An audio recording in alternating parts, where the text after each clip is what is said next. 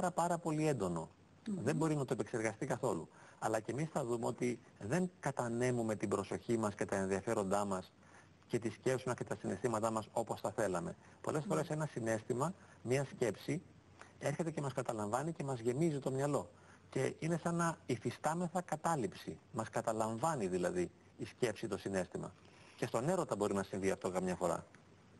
Εμείς στην ε, πορεία της συζήτησης ελπίζω να ξεκαθαρίσουμε.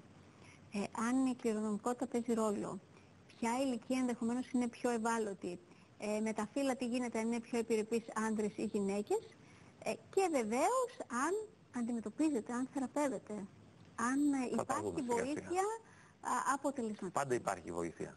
Το αποτελεσματική είναι σχετικό βέβαια. Ναι. Θέλεις να δούμε τις ναι, ναι. διαφάνειες, να, να γίνουμε πιο συγκεκριμένοι. Να λιγάκι, να γίνουμε πιο Ας δείξουμε τις διαφάνειες. Μιλάμε για την ιδεοψυχαναγκαστική διαταραχή, έτσι είπαμε. Αυτή είναι η επιστημονική. Μια διαταραχή όπου μια ιδέα ή περισσότερες ιδέες την ψυχή την αναγκάζουν ε, και έχουμε και εκτός από τις έμονες ιδέες που καρφώνονται στο μυαλό μας και επιμένουν, οι οποίες είναι ανόητες, ναι. και επίμονες παρορμητικές συμπεριφορές. Ε, ο μηχανισμός θα μπορούσαμε να πούμε περιγραφικά ότι είναι ο εξής. Έχουμε τις έμονες ιδέες πάνω-πάνω, οι κόκκινες, ε, που μας προκαλούν ένα άγχος και μια ένταση.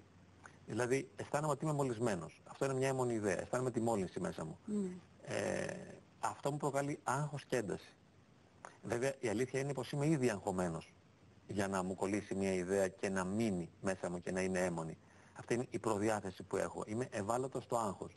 Πάνω στο άγχος λοιπόν φυτρώνει αυτή η αιμονή ιδέα και φουντώνει και μετά για να απαλλαγώ ίσως χρειαστεί να κάνω μια ψυχαναγκαστική πράξη. Ναι. Μπορεί και όχι. Δηλαδή το νιώθω μολυσμένος μπορεί να μην κάνω και τίποτα. Δεν είναι οπωσδήποτε αναγκαίο να μπω και σε μια πρακτική μετά, κάθαρσης ας πούμε, αλλά πολλές φορές νιώθω ότι πρέπει να πληθώ οπωσδήποτε. Έτσι θα εξουδετερώσω την αίμονη ιδέα. Δηλαδή εφόσον θα πληθώ θα πάψω να αισθάνομαι μολυσμένος. Έχω λοιπόν, όπως βλέπουμε κάτω αριστερά στο γαλάζιο κουτάκι, ένα σύντομο αίσθημα ανακούφισης αφού πλήθηκα. Παράλληλα όμως έχω υποκύψει στην αίμονη ιδέα και νιώθω όπως βλέπαμε από πάνω, σε αυτό το φαύλο κύκλο, κάποια αισθήματα μειονεκτικότητος. Γιατί έκανα πάλι αυτό που δεν θέλω να κάνω. Αυτό που είμαι αναγκασμένος να κάνω. Έχω πάλι χάσει την ελευθερία μου. Και ενώ... Επομένως, ενώ αναγνωρίζω το πρόβλημα, δεν μπορώ παρά να είμαι παγιδευμένος σε αυτό. Είμαι παγιδευμένος, ναι.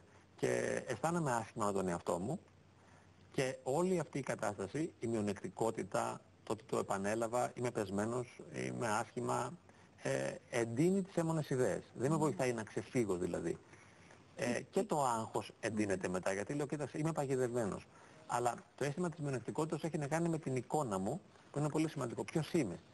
Γιατί θέλουμε να καταξιωθούμε απέναντι στον εαυτό μας και στους άλλους. Υπάρχει περίπτωση κάποιος να παρασυρθεί τόσο πολύ από αυτήν την έμονη ιδέα και να μπει τόσο βαθιά μέσα σε αυτή τη συμπεριφορά που ε, επίσης έτσι, είναι περίεργη που συνοδεύει την ιδέα; Και να μην αντιλαμβάνεται καθόλου ότι έχει βγει εκτός λογικής, εκτός πλαισίου και γύρω του να το εντοπίζουν το πρόβλημα. Ναι βέβαια. Αν και μερικές φορές το καταλαβαίνει αλλά δεν θέλει να το αποδέχεται ναι, για να μην δικαιολογία, ναι. δικαιολογία για να μην νιώθει μειονεκτικά. Γιατί όταν κάνεις κάτι τέτοιο που είναι τρελό εν τέλει, χωρίς να σε τρελός, δεν μιλάμε για ψύχωση, στην ιδεοψυχαναγκαστική διαταραχή είναι μια νεύρωση, ένα ελαφρύ ψυχολογικό πρόβλημα αλλά νιώθεις πάρα πολύ άσχημα και γι' αυτό μπορεί να το κρύψει από τον εαυτό σου. Τώρα, ε, υπάρχουν βέβαια και μερικές περιπτώσεις ε, έντονων έμονων ιδεών όπου ε, κορυφώνονται πολύ τα συμπτώματα και εκεί μπορεί κανείς να, να θεωρεί ότι έτσι πρέπει να κάνει. Αλλά αυτό γίνεται, το δικαιολογεί δηλαδή μέσα του, αλλά το δικαιολογεί επειδή είναι πολύ έντονο και επειδή δεν το αντέχει. Ναι. Δεν αντέχει να αποδεχθεί τη μειονεκτικότητά του εκείνη την ώρα, το πρόβλημα, το μέγεθος του προβλήματός του όπως και σε άλλα προβλήματα. Φτάνουμε δηλαδή μια άρνηση στο επίπεδο της φαντασίας τους. Λέμε όχι, φαντάζομαι και υποθέτω και ότι μπορεί, δεν υπάρχει, είμαι και καλά. Και μπορεί μία έμονη ιδέα να καρποθεί στο μυαλό μας από τη μια στιγμή στην άλλη. Δηλαδή μπορεί να ήμασταν ή να φαινόμασταν ότι ήμασταν μια χαρά και ξαφνικά ένα πρωί ε, σε κάποια ηλικία να αρχίσει αυτή η έμονη ιδέα. Συνήθως ξαφνικά, ξαφνικά αναδύεται η έμονη ιδέα ε, αν και κάποιος από μικρός συνήθως έχει διαφόρων εντάσεων έμονες ιδέες, τις οποίες μπορεί να τις διαχειρίζεται. Αλλά κάποια στιγμή υπάρχει μια κορύφωση. μετά από ένα τραυματικό γεγονός. Υπάρχει κάτι που με πληγώνει ιδιαίτερα, κάτι που με ανησυχεί, που με αναστατώνει.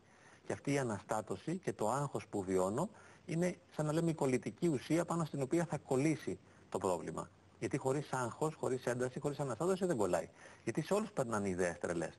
Λέει ας πούμε κάποιος, ε, θα πετάξω το μωρό μου από τον μπαλκόνι. Αυτή η ιδέα μπορεί να μου έρθει και εμένα αν είμαι σε ένα μπαλκόνι και έχω ένα μωράκι. Λέω, λες να το πετάξω τώρα κάτω. Αλλά επειδή δεν είμαι ιδιαίτερα αγχώδης, δεν κολλάω σε αυτό, αδιαφορώ και φεύγω. Ε, ή ένα άλλο κλασικό πρόβλημα που έχουν μερικοί, έχουν ένα ψυχαναγκασμό με την ομοφιλοφιλία και λένε ας πούμε, μήπως μ' αρέσει ο τάδε; Πώς ξέρω ότι μ' αρέσει ή δεν μ' αρέσει. Ε, εάν έρθει σε έναν άνθρωπο που δεν έχει το πρόβλημα του ψυχαναγκασμού αυτή η ιδέα, θα την προσπεράσει. Αυτός όμως που έχει άγχος και αναστατώνεται πολύ και είναι ευάλωτος ιδιαίτερα, κολλάει. Και δεν μπορεί να ξεφύγει μετά, παγιδεύεται. Λοιπόν, ήδη έχουμε μια πρώτη ερώτηση από ένα φιλό τηλεθεατή μου, την έφερε εδώ ο Γιώργος Ζακουμρούκλου. Ένας τηλεθεατής λοιπόν ρωτάει, όποιος νομίζει ότι ακούει φωνές, είναι θέμα ιδεοψυχαναγκασμού; Είναι ψυχανα... ιδεοψυχαναγκασμός όταν αμφιβάλλει για το αν ακούει φωνές και λέει μήπως ακούω φωνές, ακούω ή δεν ακούω. Ε, αν όμως είναι σίγουρος πως τις ακούει και δεν αμφιβάλλει, μπορούμε με υψηλή πιθανότητα να προβλέψουμε, να υποθέσουμε ότι είναι ψύχωση. Δεν είναι δηλαδή ιδεοψυχαναγκασμός. Μπορεί να είναι δηλαδή... Η ψύχωση είναι πιο βαριά. Ναι, η ψυχώση ας πούμε είναι η διπολική διαταραχή και η σχιζοφρένεια. Ε, Ναι. χοντρικά μιλώντας. Επομένως διαβαθμισμένα Ναι, ε, είναι σε συνήθως- μεγαλύτερο σκαλοπάτι. Ναι, είναι ένα μεγαλύτερο πρόβλημα όταν δεν είσαι σίγουρος ότι ακούς τις φωνές. Ή ότι βλέ- είναι μια ψευδέστηση ή παρέστηση, ακουστική. Ναι.